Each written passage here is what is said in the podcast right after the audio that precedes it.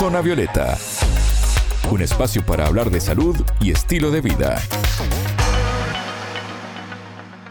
Bienvenidos a Zona Violeta, el programa de Sputnik. Es un gusto recibirlos. Martín González los saluda desde Montevideo.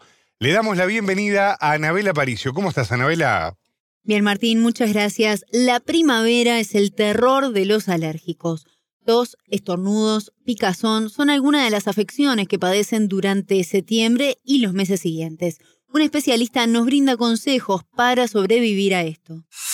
Zona Violeta, los rostros de la noticia.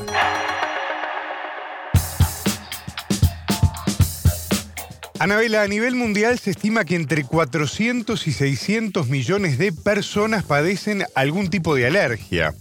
Este aspecto es otro de los afectados por el cambio climático, porque la Organización Mundial de la Alergia calcula que en 2050 la mitad de la población mundial tendrá alguna de estas afecciones. Por eso nos vas a contar más detalles sobre este tema. Así es, Martín. Impactantes los datos, ¿no? De alguna manera también nos dan un panorama de lo que se nos viene a futuro. Por eso también hay que estar atentos y conocer bien este fenómeno. Si bien en el hemisferio sur identificamos a septiembre como el mes que empieza el padecimiento para los alérgicos, principalmente por las alergias estacionales, esta organización que tú mencionabas indicó en su último informe publicado a mediados del 2022 que no solo aumentará la cantidad de afectados, sino también que aumentará el periodo de tiempo donde comienzan a presentarse estos síntomas y afectarán de forma más frecuente y grave las alergias a las personas. Hoy nos proponemos entender por qué precisamente hay alergias estacionales y cómo se explica su aparición en cierto momento del año. Así lo explica el doctor Rodolfo Nazar, del Departamento de Otorrino-Laringología del Hospital Clínico de la Universidad de Chile y la Clínica Indisa. Durante esta época del año, por lo menos en el hemisferio sur y en el cono sur, específicamente en Chile, tenemos la primavera, eh, donde se desplazan todas estas sustancias por el aire. Estas sustancias eh, alergenos se denominan, se denominan aeroalergenos, y son sustancias básicamente que, que vienen de los pólenes y tienen la capacidad de viajar por el aire y tienen la propiedad en el fondo de desencadenar una respuesta en el sistema inmune de las personas, ¿ya? Entonces, a estas sustancias se les denomina aeroalergenos y en el fondo nuestro sistema inmunológico, que es el encargado de defendernos frente a cualquier eh, infección por diferentes microorganismos, ya sean virus o bacterias, nuestro sistema inmune reacciona y reconoce como extraña esta sustancia y a lo largo del tiempo, con exposiciones repetidas, se va a desencadenar entonces la respuesta alérgica.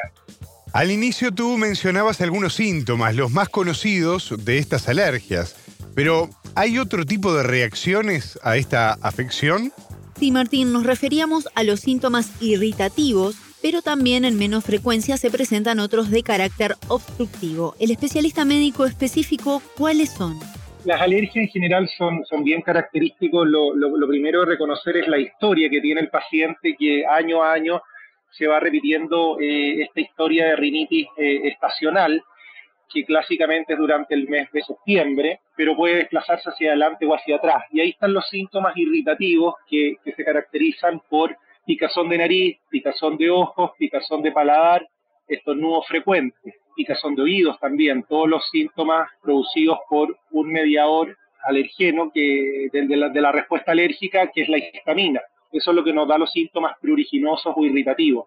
También tenemos los síntomas obstructivos que se caracterizan por obstrucción o congestión nasal, o sea, la nariz bloqueada, alteraciones del olfato, disminución del olfato, mucosidad ya sea hacia anterior o una descarga posterior y que dificultan mucho la calidad de vida de nuestros pacientes. Y hay síntomas menos frecuentes que, por ejemplo, pueden corresponder a sangrado nasal en forma intermitente o a costras en las fosas nasales en la nariz.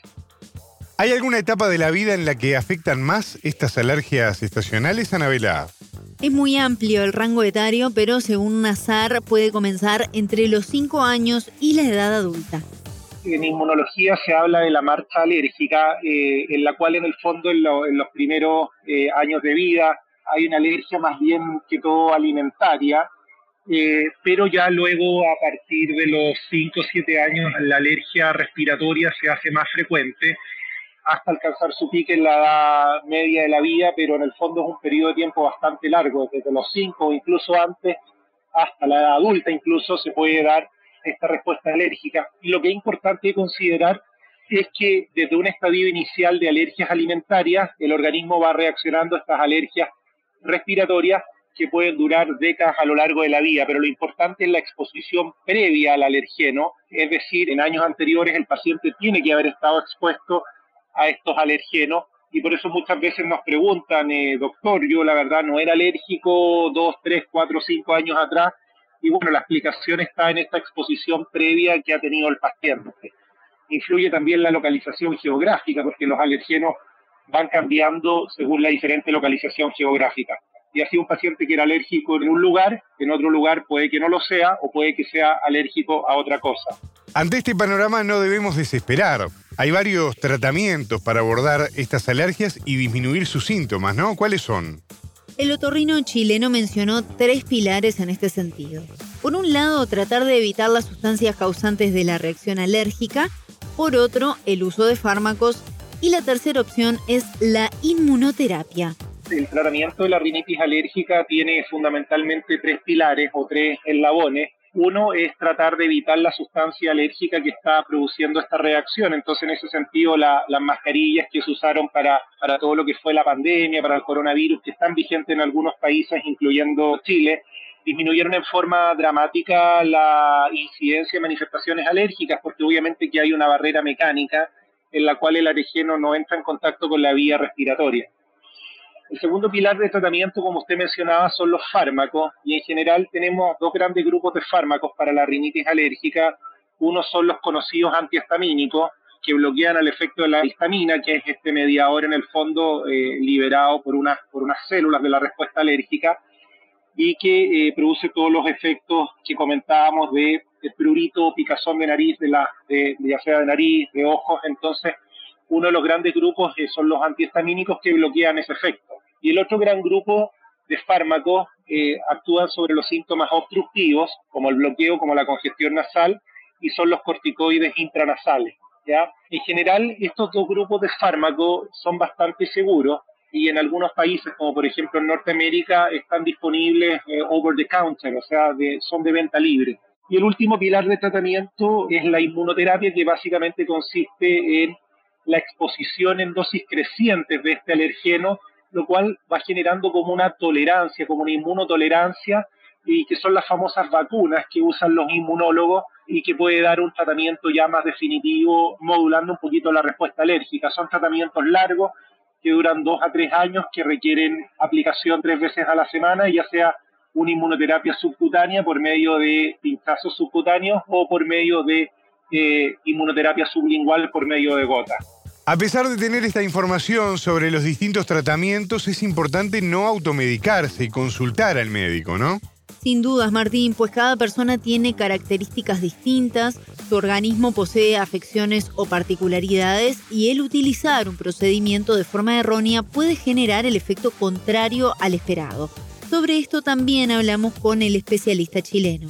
Es para tener otros diagnósticos diferenciales que pueden dar síntomas parecidos a la alergia y que tienen que tratarse de otra manera. Me refiero a las rinosinusitis, ya sean agudas o crónicas, es decir, enfermedades inflamatorias, eh, infecciosas algunas veces que requieren otro tipo de tratamiento, la presencia de algunos eh, tumores en las fosas nasales que pueden en algunas ocasiones dar algunos síntomas parecidos. Entonces, si bien la medicación en general es segura, siempre es bueno tener un control para el diagnóstico diferencial, hacer un tratamiento adecuado, porque estos tratamientos son, prolongados, son por 90, eh, por 120 días, y el médico muchas veces tiene que ir ajustando según la, según la respuesta clínica que vaya produciendo. Así que esa es un poquito la idea de la, de la consulta oportuna para diferenciar otros diagnósticos y para monitorizar el tratamiento. Escuchábamos al doctor Rodolfo Nazar del Departamento de Otorrino Laringología del Hospital Clínico de la Universidad de Chile y la clínica Indisa. Él nos explicó cómo tratar efectivamente las alergias estacionales. Muchas gracias, Anabela. Un placer, hasta la próxima. Zona Violeta, desde Montevideo,